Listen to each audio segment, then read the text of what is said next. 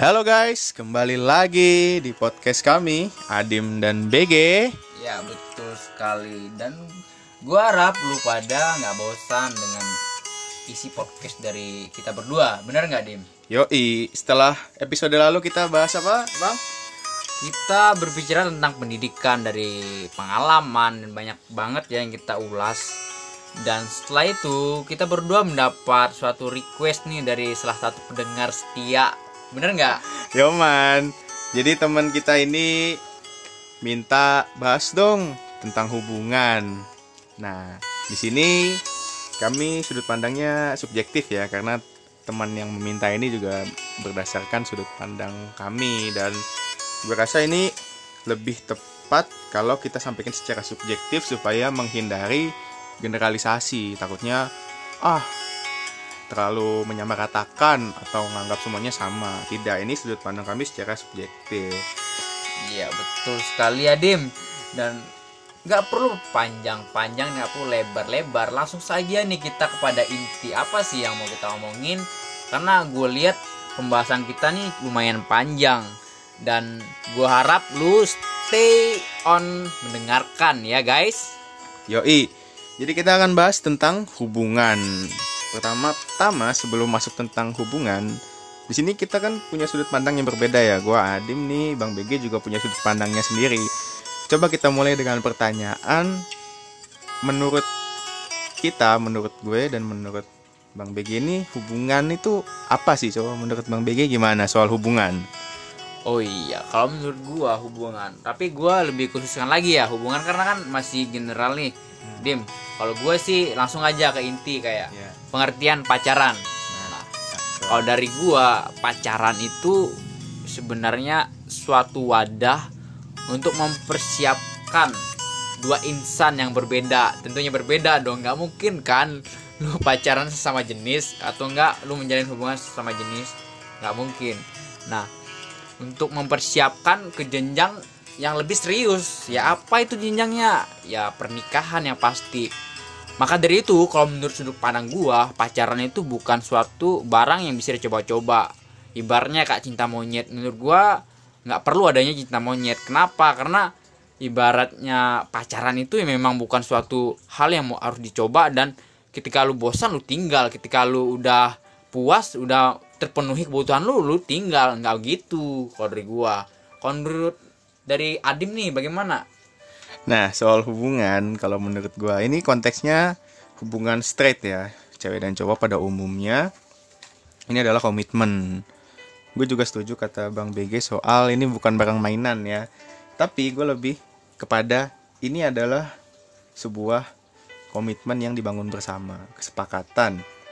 Tidak menutup kemungkinan juga soal gender, terus ketertarikan itu membatasi. Usia itu bukan sebuah penghalang atau pembatas, karena memang stigma masyarakat yang hubungan straight cewek cowok pada umumnya apa status juga penting, juga umur menjadi suatu hal yang dipermasalahkan.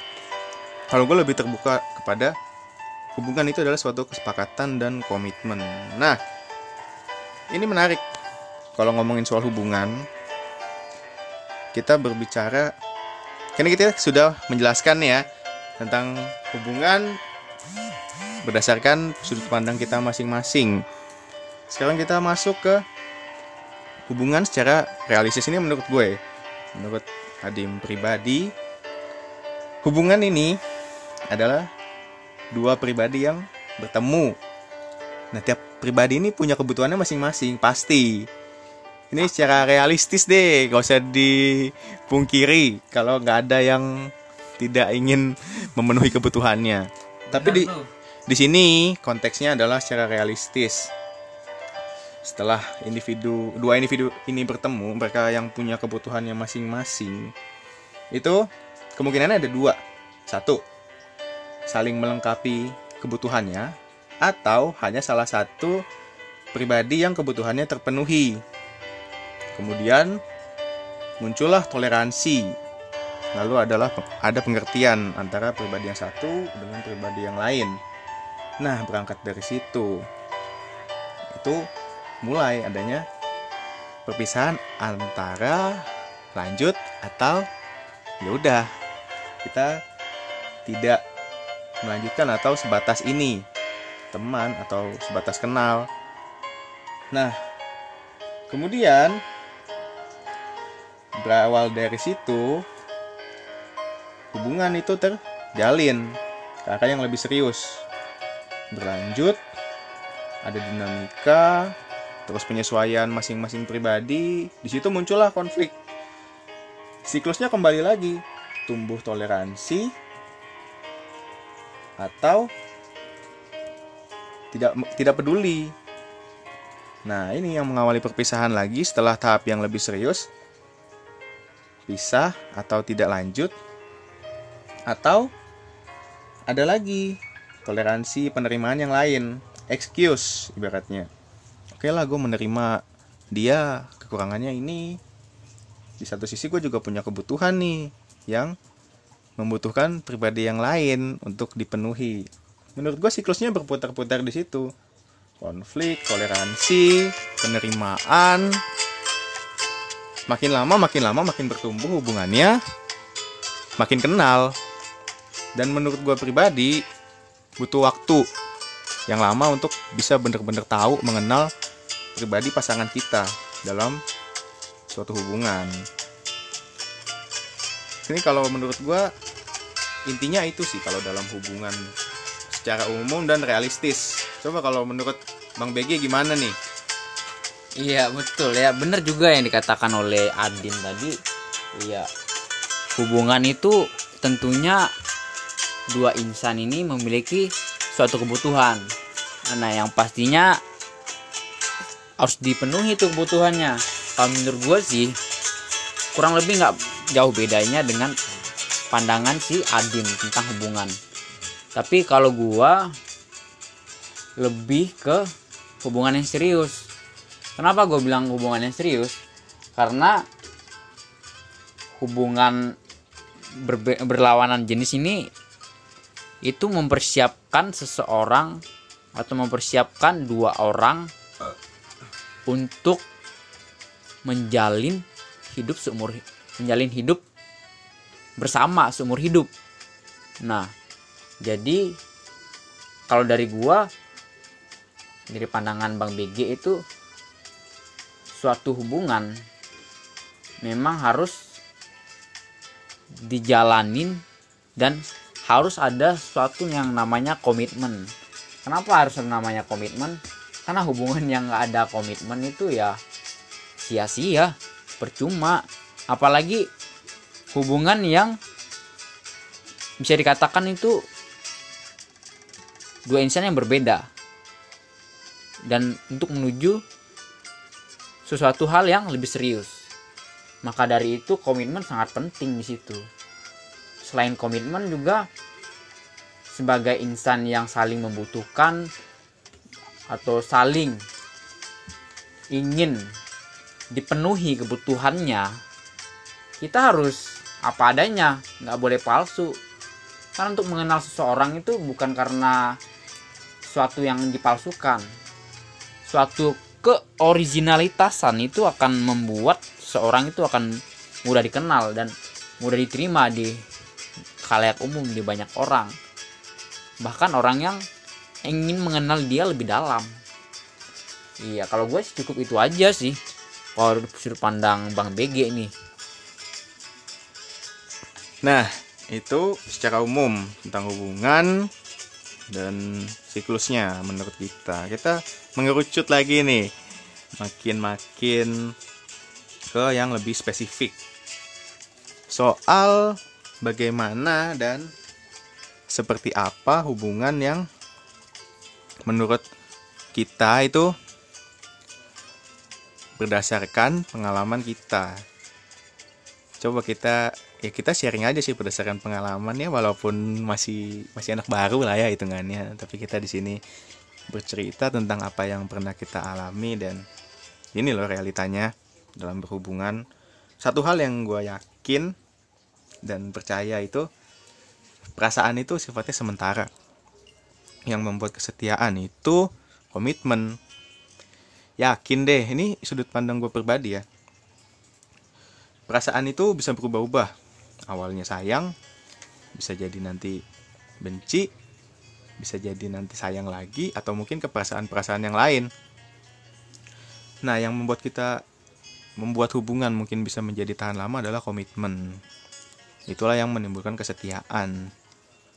Nah, terus juga ini nih mungkin konsep yang agak salah sih.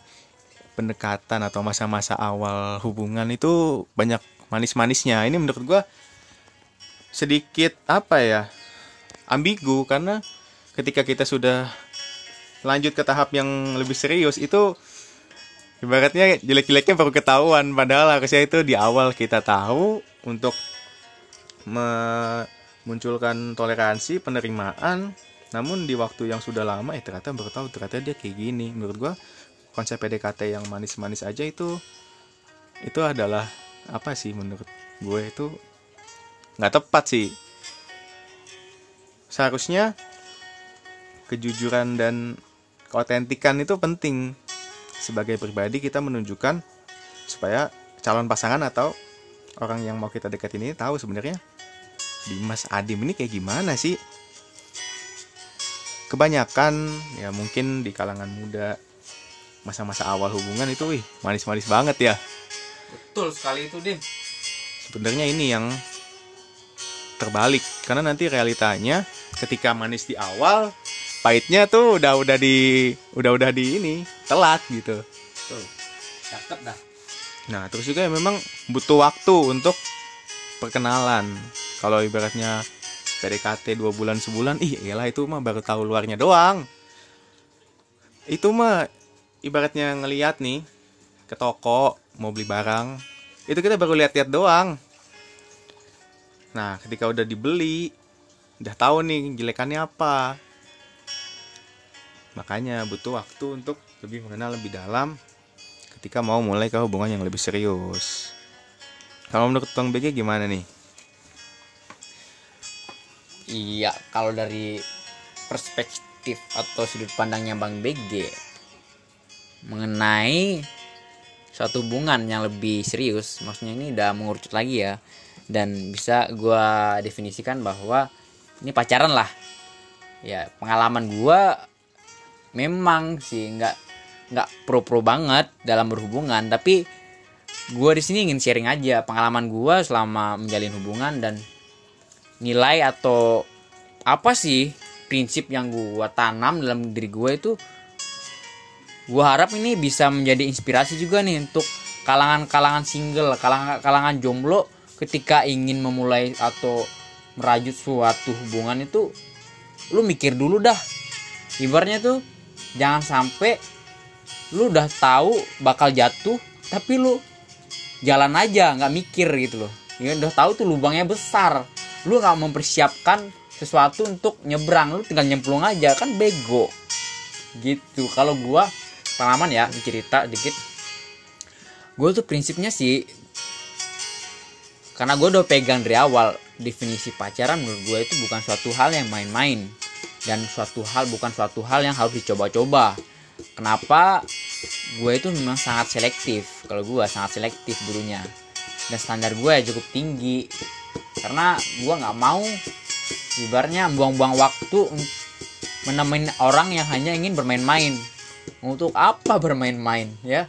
Lebih baik berteman aja gitu loh. Kalau hanya bermain-main mah sama teman juga banyak. Nah, setelah gue jalin-jalin-jalin, ya banyak sih yang gue dap, yang gue dapat. Suka dukanya dapat banget. Dan ya itu tadi, sepintar-pintarnya atau uh, tupai melompat pasti jatuh juga gitu loh. Sepandai-pandainya dan se serius-seriusnya gua, tapi ketika lawan jenis yang ibarnya gua udah berharap gini agak kurang-kurang ya. Agak ya kurang gitu. Kurang. Bisa dibilang agak kurang-kurang ya, bisa dikatakan. Ya ini di sudut pandang gua ya, jadi agak kurang-kurang ya. Hasilnya ya zong gitu loh. Bisa zong. Nah, dari situ gue juga belajar banyak gitu loh. Nggak nggak melulu tentang kecewa, nggak melulu tentang sedih. Benar yang dikatakan Adim tadi, yaitu suatu hubungannya itu untuk memenuhi salah satu kebutuhan. Dan kalau misalnya yang satunya komit, yang satunya agak kurang-kurang, ya ambiar, bisa digit, bisa dibilang gitu. Dan dari situ gue juga mikir, berarti gue dulu masih belum mengenal lebih dalam. Bener juga yang dikatakan Adim tadi, ketika lu P D K T lu jangan sebulan dua bulan dah. Kalau per, kalau lu P D K T hanya segitu, lu ibaratnya hanya tahu kulitnya doang gitu loh, lu nggak tahu dalamnya apa. Dan bener, masa-masa pacaran secara umum gue lihat itu masa yang paling awal itu memang yang manis-manisnya, yang dilihat, yang dinampakin. Lu bakal tahu itu setahun dua tahun ketika lu menjalin hubungan. Lu yang baiknya lu tahu, yang buruknya lu tahu. Dan alangkah baiknya sih kalau dari gua itu, untuk menjalin suatu hubungan itu lu jangan langsung pacaran. Kenapa gua bilang begitu? Lebih baik lu berteman dulu dah. Berteman, lu kenali dia, lu tahu baik buruknya, baru lu bisa pacaran. Ibaratnya pacaran lu nggak semudah itu kawan, nggak semudah yang di sinetron-sinetron F T P itu. Nggak, dan nggak seenak itu kalau lu mau tahu di, di dunia nyata ini. Realitanya aja, kalau namanya pacaran berarti lu harus siap kecewa. Kalau menurut gua, kenapa gua bilang bilang seperti itu, gua katakan seperti itu, karena kalau lu belum siap kecewa lah, kalau misalnya ketika di tengah jalan, ibaratnya ada suatu yang yang membuat kalian itu nggak bisa lanjut, mau nggak mau, suka nggak suka ya, kalian harus berhenti, kayak gitu. Dan di posisi seperti itu lu harus siap dong. Jangan hanya lu hanya merasakan manis-manisnya doang berpacaran, manis-manisnya berhubungan, menjalin hubungan, tapi lu nggak ngelihat dari sisi nggak enaknya gitu loh. Makanya dari situ pacaran tuh bukan suatu hal yang harus lu coba. Kalau lu belum siap jangan, menurut gua. Ini nih yang pesan untuk lulu pada yang single, yang jomblo, apalagi yang single, lo jangan sampai lo jatuh di lubang yang sama gitu loh. Jangan sampai itu. Kalau misalnya lo jatuh di lubang yang sama, ketika lo udah denger podcast podcast ini, ya gue bisa katakan lo bego, nggak mikir, otak lo ada tapi nggak dipakai gitu loh. Itu sih dari gue nih. Kalau misalnya kalau gue ngoceh terus, ya nggak ada ubu, nggak ada ujungnya memang, Dim.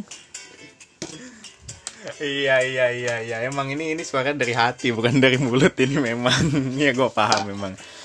Ini menarik juga kalau kita bicara soal hubungan yang lebih serius. Ini ada pertanyaan yang menurut gue menggelitik sih.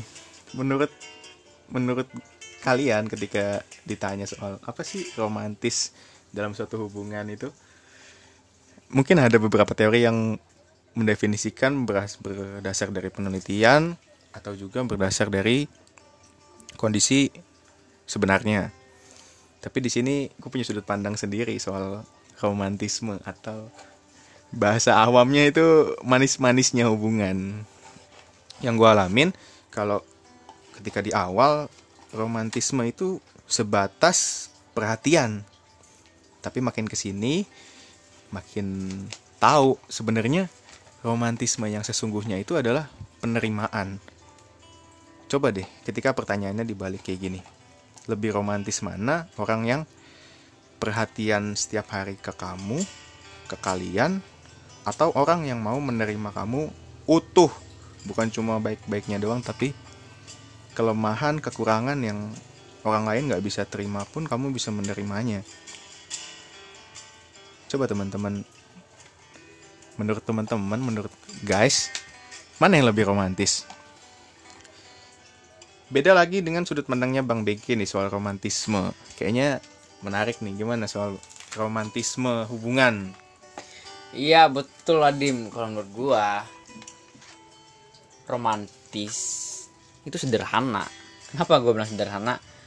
Karena suatu hubungan yang dikatakan romantis, ya ketika lu bukan jadi toksit dalam suatu hubungan. Maksudnya toksit ini menguntungkan satu tapi satunya nggak ada nggak ada diuntungkan, bahkan dirugikan gitu. Jadi romantis menurut gue ya ketika lu jalin hubungan, lu sama-sama diuntungkan, nggak dirugikan. Itu memang romantis. Bukan romantis yang bisa dikatakan kayak sinetron-sinetron gitulah, nggak jelas gitu loh. Itu sih kalau dari pandang gue itu memang. Iya iya iya iya. Kadang apa yang kita konsumsi juga mempengaruhi pola pikir mungkin ya. Mungkin kalau kebanyakan nonton sinetron, romantismenya atau manis-manis hubungannya beda lagi ketika orang yang tidak mengkonsumsi sinetron. Beda juga orang yang mengkonsumsi drama Korea dengan orang yang mengkonsumsi cerita-cerita rakyat misalnya. Romantismenya beda lagi, beda, memang sangat berbeda. Misalnya kalau orang yang mengkonsumsi drama Korea, romantismenya adalah ketika misalkan cewek itu mendapatkan sesuatu yang tidak mungkin didapatkan dari cowok lain. Lain juga ketika mengkonsumsi cerita rakyat. Romantismenya cerita rakyat itu ketika dibuatin candi misalnya. Ya iyalah, gila dibuatin candi gitu loh. Romantis, kurang romantis apa? Beda lagi mungkin ketika orang yang mengkonsumsi cerita yang dari budaya lain. Misalnya di budaya Eropa, romantismenya mungkin lebih ke arah yang flamboyan. Atau misalnya perlakuan si cowok yang membuat cewek itu nyaman. Menarik memang kalau kita bahas dari sudut pandang yang lain. Terus juga nih ada apa ya, sesuatu yang membuat gue cukup tertarik soal hubungan. Ini kita bicara yang lebih luas, soal hubungan yang lain. Kalau tadi kita bicara soal hubungan yang pada umumnya, dalam hal ini cewek cowok, konteksnya pacaran atau mungkin ke arah menikah. Kita sekarang bahas hubungan yang lebih luas. Kalau menurut Bang B G nih, definisi hubungan yang lain misalnya selain pacaran atau ke pernikahan yang ke arah lebih serius, gimana nih? Oh iya, kalau dari sudut pandang gua atau perspektif gua, hubungannya lebih luas itu relasi kalau gue. Dan apalagi gue orangnya senang banget berrelasi dengan banyak orang. Kenapa sih gue suka jalin hubungan relasi dengan banyak orang? Karena dari situ gue mendapat suatu hal yang baru, terutama dari pengalaman-pengalaman orang. Apalagi yang gue ibaratnya temui itu orang-orang yang sudah berpengalaman banyak.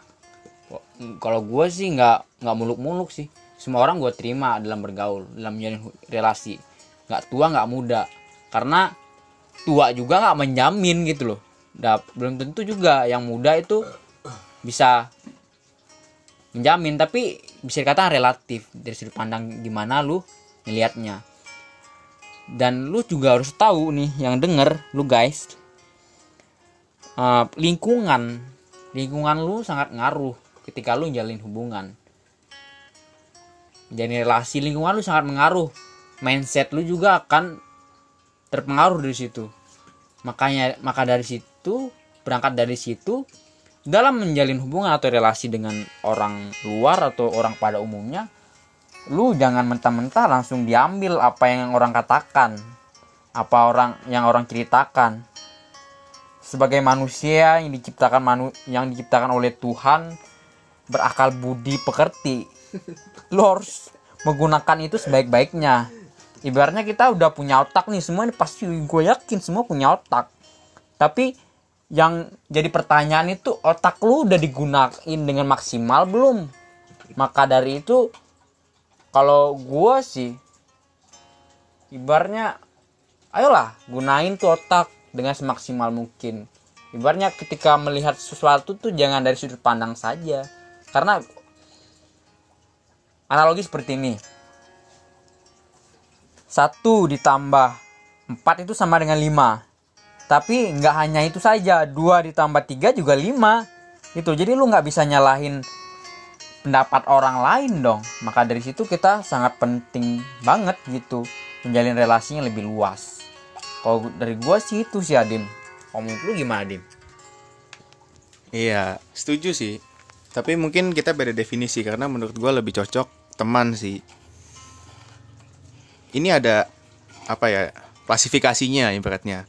Dari yang teman cuma kenal, ada yang di atasnya teman main, ada yang di atasnya lagi sahabat yang lebih deket.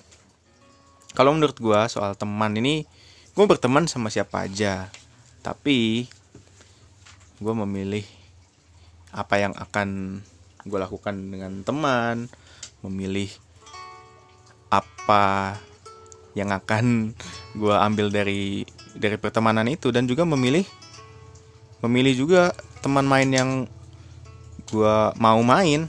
Karena begini, lingkungan itu mempengaruhi pribadi. Sekecil apapun itu mempengaruhi bisa sebegitu besarnya. Jadi menurut gue yang penting adalah bukan masalah memilih teman, tapi memposisikan diri dalam lingkup pertemanan. Karena menurut gue orang-orang yang gak asik itu yang yang menurut gue masih kurang bergaul, kurang banyak teman mungkin. Karena memperluas wawasan itu bisa dengan teman lu. Lu berteman sama yang berbeda aja itu udah menambah wawasan baru. Dan ini mungkin yang jadi salah satu hal ambigu dan apa ya, menjadi modus kadang ketika kita berteman. Itu kadang orang yang ngajak kita berteman atau kenalan ada maunya. Ini yang menjadi apa ya, menurut gua. Kalau kalau gue sendiri, gue realistis. Gue berteman sama orang lain kadang memang ada yang gue butuhkan dari orang itu. Baik lagi ke soal hubungan tadi, masalah kebutuhan sebagai pribadi itu ada, pasti pasti ada. Tinggal bagaimana kita memposisikan diri dalam pertemanan itu supaya orang yang berteman dengan kita tidak merasa dirugikan.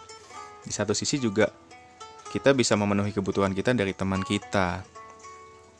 Kadang orang memungkiri kalau mereka berteman itu karena ada suatu kebutuhan. Kalau menurut gue, gue tidak memungkiri kalau gue berteman sama seseorang itu bukan karena kebutuhan. Menurut gue, gue berteman karena gue punya kebutuhan yang gue gak bisa penuhin sendiri.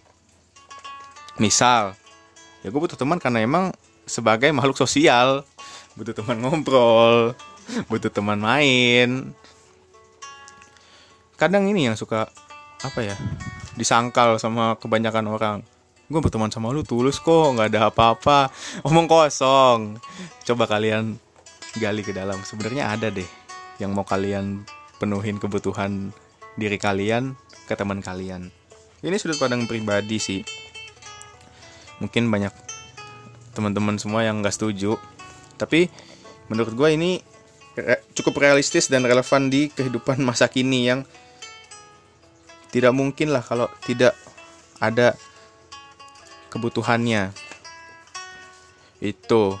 Terus ini menggelitik nih pertanyaan ini. Kita balik lagi ke hubungan. Soal selingkuh. Wih. Menarik nih, menarik. Karena kalau menurut gua, selingkuh itu sesederhana ketika kita sudah berkomitmen dengan seseorang, kita mengingkari komitmen itu dan kita keluar untuk mencari hal lain di luar dari komitmen kita. Ini sederhananya gini. Ketika misalnya gue punya cewek, ternyata gue gak bisa mendapat kebutuhan misalnya Secara Secara perhatian, dan gue mencari ke cewek lain. Itu konteksnya gue sama cewek gue sudah dalam komitmen, tetapi gue mencari kebutuhan perhatian dari cewek lain. Itu selingkuh. Tapi mungkin setiap orang punya pandangannya sendiri soal selingkuh, karena ya orientasi juga definisi mereka kan beda-beda. Makanya mungkin ada beberapa orang yang ketika dituduh selingkuh mereka gak suka, gak setuju. Gimana nih menurut Bang B G soal selingkuh ini? Menarik ini, karena based on true story. Gue juga pernah punya pengalaman, Bang B G juga punya pengalaman soal selingkuh ini nih. Coba-coba cerita gimana. Oke, betul sekali Adim. Definisi selingkuh sebenarnya sederhana. Kenapa gue selalu bilang sesuatu itu sederhana? Karena gue dari sudut pandang gue, keselingkuhan itu muncul karena ada beberapa oknum nih. Kenapa gue bilang oknum? Karena komitmen itu setengah-setengah. Makanya gue bilang tadi agak-agak agak kurang-kurang gitu loh. Kurang. Makanya jala, dalam menjalin suatu hubungan lu, menjalin suatu hubungan tuh jangan kurang-kurang. Kenapa jangan kurang-kurang? Ya gitu. Jadi hubungan itu harus balance antara lu dengan pasangan lu. Kalau nggak kalau nggak balance ya bakal gini. Ketika ada masalah, ada konflik, bukannya diselesaikan dengan baik, tapi malah lari dan mencari titik aman. Nah, titik amannya itu ya didapatkan dari orang, dari orang lain. Nah, ketika udah mendapat titik aman dari orang lain, nah dan dia juga udah merasa nyaman, disitulah kesetiaan seseorang diuji dan komitmen seseorang itu diuji. Dia berkomitmen kagak, setia kagak, kan itu bisa diuji. Dan benar juga yang dikatakan Adim, dari sudut pandang yang kita berdua yang ibaratnya udah berpengalaman, udah pernah, maksudnya udah udah tahu lah bagaimana rasanya diselingkuhin, ya gitu ya, bisa dikatakan gitu lah, diselingkuhin gitulah ya, korban, korban. korban bisa dikatakan korban. Ya gua harap sih lu yang denger, apalagi lu yang single, jangan sampai lu udah dengar podcast ini bukannya berubah, bukannya tahu, malah makin kopong. Makanya gue bilang denger dengerin bener-bener. Memang setiap sudut pandang kita emang berbeda tentang sesuatu, suatu topik atau suatu masalah. Tapi nggak ada salahnya juga buat gue dan Adim ini mem, ibaratnya men-sharingkan pengalaman yang bisa menjadi acuan untuk lulu pada itu. Jangan sampai seperti kita, kita berdua ini, bener nggak Dim? Yoi. Ya gitu, karena itulah gue bilang tadi, ketika lu menjalin suatu hubungan tuh harus siap, yang namanya siap untuk bahagia, siap untuk tidak bahagia. Karena dalam hubungan tuh pahit manis itu pasti ada, nggak ada namanya hubungan itu masih manis aja. Gue yakin dan percaya. Lu tanyalah orang-orang yang berpengalaman itu, yang punya hubungan bagus. Lu jangan lihat dari sisi bagusnya, tapi lu nggak tahu betapa sulitnya mereka tuh saling berjuang bersama, dan hasilnya ya memang bagus. Maka dari situ lu sebagai insan yang berakal budi pekerti harus menggunakan itu semaksimal mungkin. Gitu Adim kalau dari gua. Iya iya, ini mungkin banyak orang yang akan nggak suka, nggak setuju. Tapi di sini kita jujur dan otentik, gimana kita menjadi diri sendiri, kita mengungkapkan perasaan dan pikiran kita. Kami tidak menyalahkan ketika kalian tersinggung atau mungkin tidak suka, itu wajar. Maka dari situ harapannya kita bisa berinteraksi gitu, teman-teman, guys semua bisa memberikan sudut pandangnya. Setiap gue rilis nanti kita akan share di akun sosmed kita. Kalau gue main masih di Twitter, nanti Bang B G bisa share di Instagram. Instagramnya Bang B G apa? Oh iya, jangan lupa nih.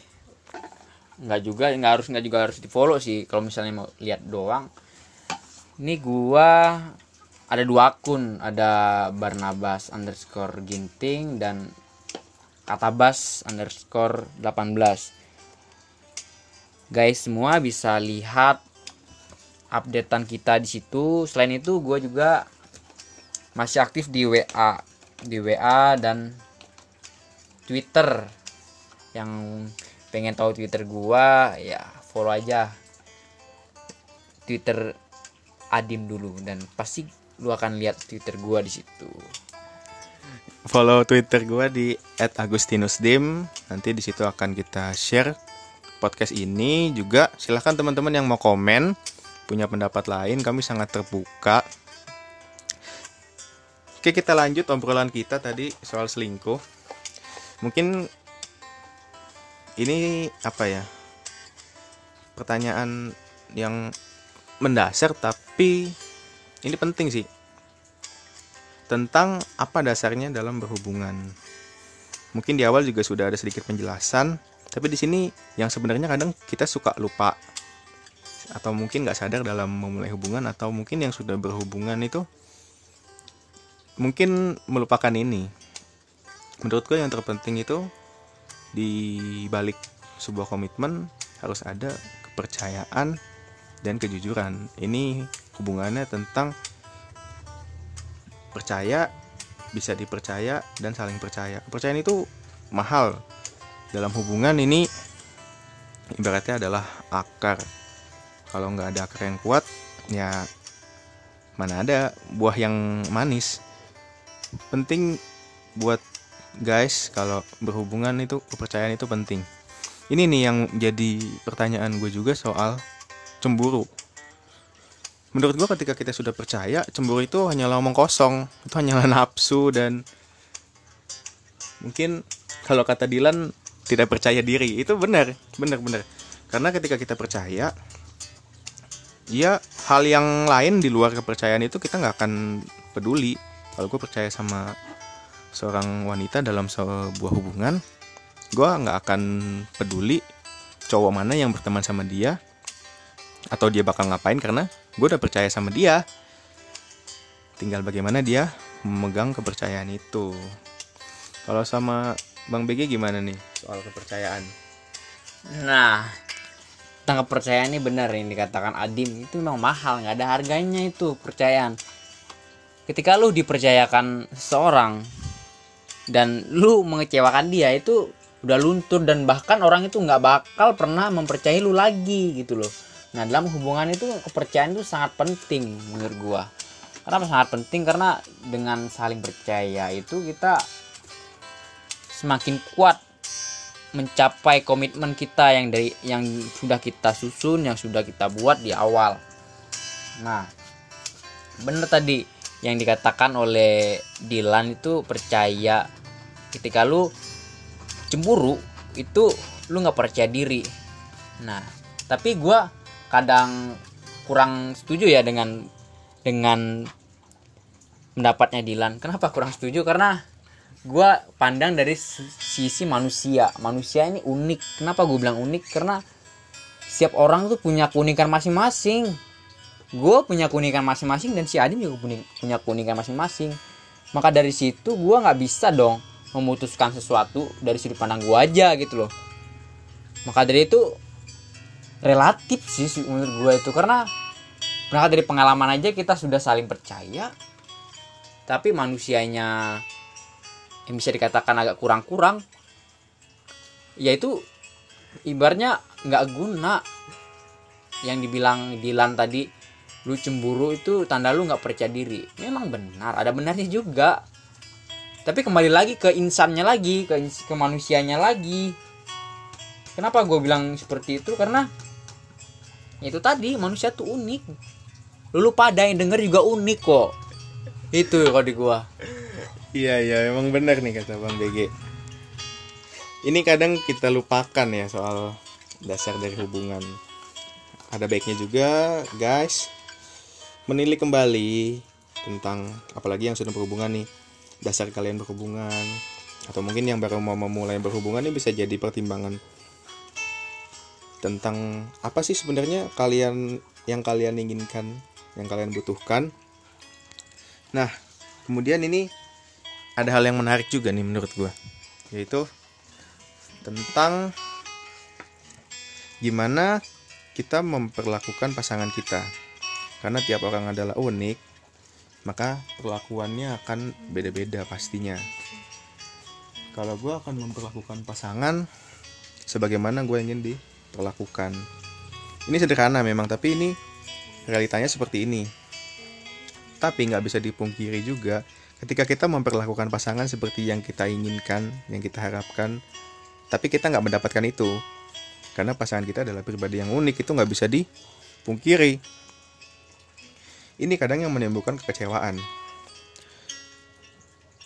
Guys, coba deh, ketika mau mulai berhubungan, pasangan atau calon pasangan kalian itu adalah pribadi yang utuh, bukan cuma manusia yang memiliki kelebihan. Dia pasti punya kekurangan. Balik lagi ke siklus dalam hubungan tadi, penerimaan. Kalian harus menerima pribadi itu baik dan buruknya. Gak bisa kalian hanya mau baik-baiknya doang, tapi nanti ketika tahu busuk-busuknya tinggal. Sebelum kalian berangkat kepada kepercayaan, coba deh kalian melihat pribadi calon pasangan kalian, atau mungkin yang sudah pasangan, yang sudah berpasangan, melihat, wah, pasangan gue nih pribadi yang utuh, dia punya kekurangan, dia punya kelebihan. Menerima kekurangan itu sulit, lebih gampang menerima kelebihan. Maka dari itu, berangkat dari kekurangan. Itu yang memunculkan toleransi dan pengertian. Kalau ada orang yang bilang lebih baik mencari pasangan yang sedikit bedanya, itu menurut gue gak asik sih, karena toleransi dan penerimaannya akan semakin sedikit. Makanya di sini ketika mulai berhubungan, perbedaan juga menjadi hal yang menarik. Beda usia, beda umur jauh, beda kesukaan. Ini menjadi satu hal yang menimbulkan toleransi dan pengertian yang berlebih. Itu sangat baik dalam berhubungan. Makanya dalam pendekatan atau perkenalan itu butuh waktu yang lebih lama, semakin banyak perbedaan. Kalau menurut Bang B G nih gimana nih soal hal ini? Iya, kalau dari gua tentang perbedaan itu, ya benar tadi yang dikatakan si Adim, makin banyak perbedaan tuh sebenarnya hubungan tuh semakin hidup. Kenapa gua bilang hidup?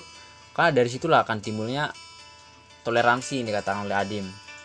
Dan gue juga ngerasain ketika gue menjalin hubungan, banyak bedanya itu as banget, ngerasa hidup. Dan gue dapat hal-hal banyak banget yang baru, yang yang sebelumnya gue nggak tahu tentang hal itu. Jadi kalau dari gue sih, suatu hubungan itu memang bagus ketika banyak perbedaan. Cuma kedua insan juga harus siap menerima perbedaan, karena dengan itu mereka saling mengisi mengisi satu sama lain, nggak hanya jadi toksik salah satunya gitu. Maka dari itu, sebelum lu menjalin hubungan, ya lu lihat lagi yang dikatakan oleh Bang Ad, si Adim tadi, lu harus siap dan lu harus menerima segala apapun itu yang terjadi, entah kelebihan entah kelemahan. Karena kelebihan juga bisa jadi masalah kalau mau tahu. Bener, kalau kagak percaya, cobalah. Kalau nggak percaya, itu sih kalau dari gua tentang perbedaan nih, Adim. Iya iya, menarik nih perbincangan kita soal hubungan. Ada berbagai macam sudut pandang. Ini berdasarkan pengalaman, pemikiran, dan juga yang kita rasakan sih. Menarik. Makin luas juga ini perbincangannya, dari awal soal hubungan, definisi hubungan, terus masuk ke siklusnya, lalu tentang romantisme, kemudian kebutuhan. Ini menjadi suatu paket lengkap dalam sebuah hubungan. Mungkin menurut gue sendiri, ini adalah bagian-bagian dari hubungan, bagaimana kita bisa me- memiliki pandangan. Kemudian dalam hubungan itu kita nggak sembarang menentukan pilihan, lalu bagaimana kita memilih pasangan, memperlakukan pasangan, dan kemudian menghadapinya. Dalam hal ini tentang perbedaan. Mungkin topik tentang hubungan ini akan sangat luas. Yang kami bahas di sini masih sebatas hubungan pada umumnya. Kami sangat membuka topik-topik lain yang teman-teman minta. Silahkan komen di kolom komentar nanti ketika kita share. Dan mungkin mau personal chat bisa nanti untuk request tentang topik bahasan. Bang B G, closing statement tentang hubungan menurut Bang B G gimana nih? Oke, kalau menurut gue suatu hubungan yang serius bukan suatu mainan yang bisa lu coba dan ketika mainan lu nggak cocok lu buang atau nggak lu nggak jadi lu main. Jadi suatu hubungan itu kalau dari sudut pandang Bang B G itu harus adanya keseriusan. Itu Adim kalau dari sudut pandang gua, hubungan apapun itu, entah itu pacaran, entah itu menjalin hubungan teman, menjalin relasi, itu harus adanya keseriusan. Kenapa harus adanya harus adanya keseriusan? Karena dari hu- menjalin hubungan itu kita sebenarnya itu saling mengisi dan saling ibaratnya memenuhi kebutuhan satu sama lain, karena kita itu ya, makhluk sosial yang nggak bisa hidup sendiri, makanya kita harus menjalin hubungan gitu. Adim mantep nih kalau dari gua sendiri soal hubungan. Hubungan itu adalah komitmen, kepercayaan. Ini dasar yang utama dalam hubungan, gimana kita bisa nanti menyikapi, menghadapi, dan menjalani hubungan harapannya dengan hal yang kita inginkan. Tapi ingat, hubungan itu paket lengkap. Kalian gak bisa hanya berharap yang kalian pengen, kalian juga harus siap menerima hal yang gak kalian pengen. Cakep. Kadang ini suka dilupakan sama orang-orang yang ketika mulai hubungan ini mungkin masih belum terlalu kuat alasannya, masih coba-coba lah ibaratnya. Nggak apa-apa, kalau gue lebih suka mencari pengalaman ketika mengalami langsung daripada dengar pengalaman orang lain. Ini penting juga ketika kalian menyikapi atau memandang suatu pengalaman. Ketika kalian hanya mendengar pengalaman, beda dengan ketika kalian mengalami sendiri. Intinya dalam berhubungan itu adalah kepercayaan dan komitmen. Oke, topik kita tentang hubungan sampai di sini. Buat teman-teman semua yang mau request silahkan, kami sangat membuka. Oke, untuk perbincangan ini kita sudahi. Gue Adim dan gua Bang B G. We're signing out and bye.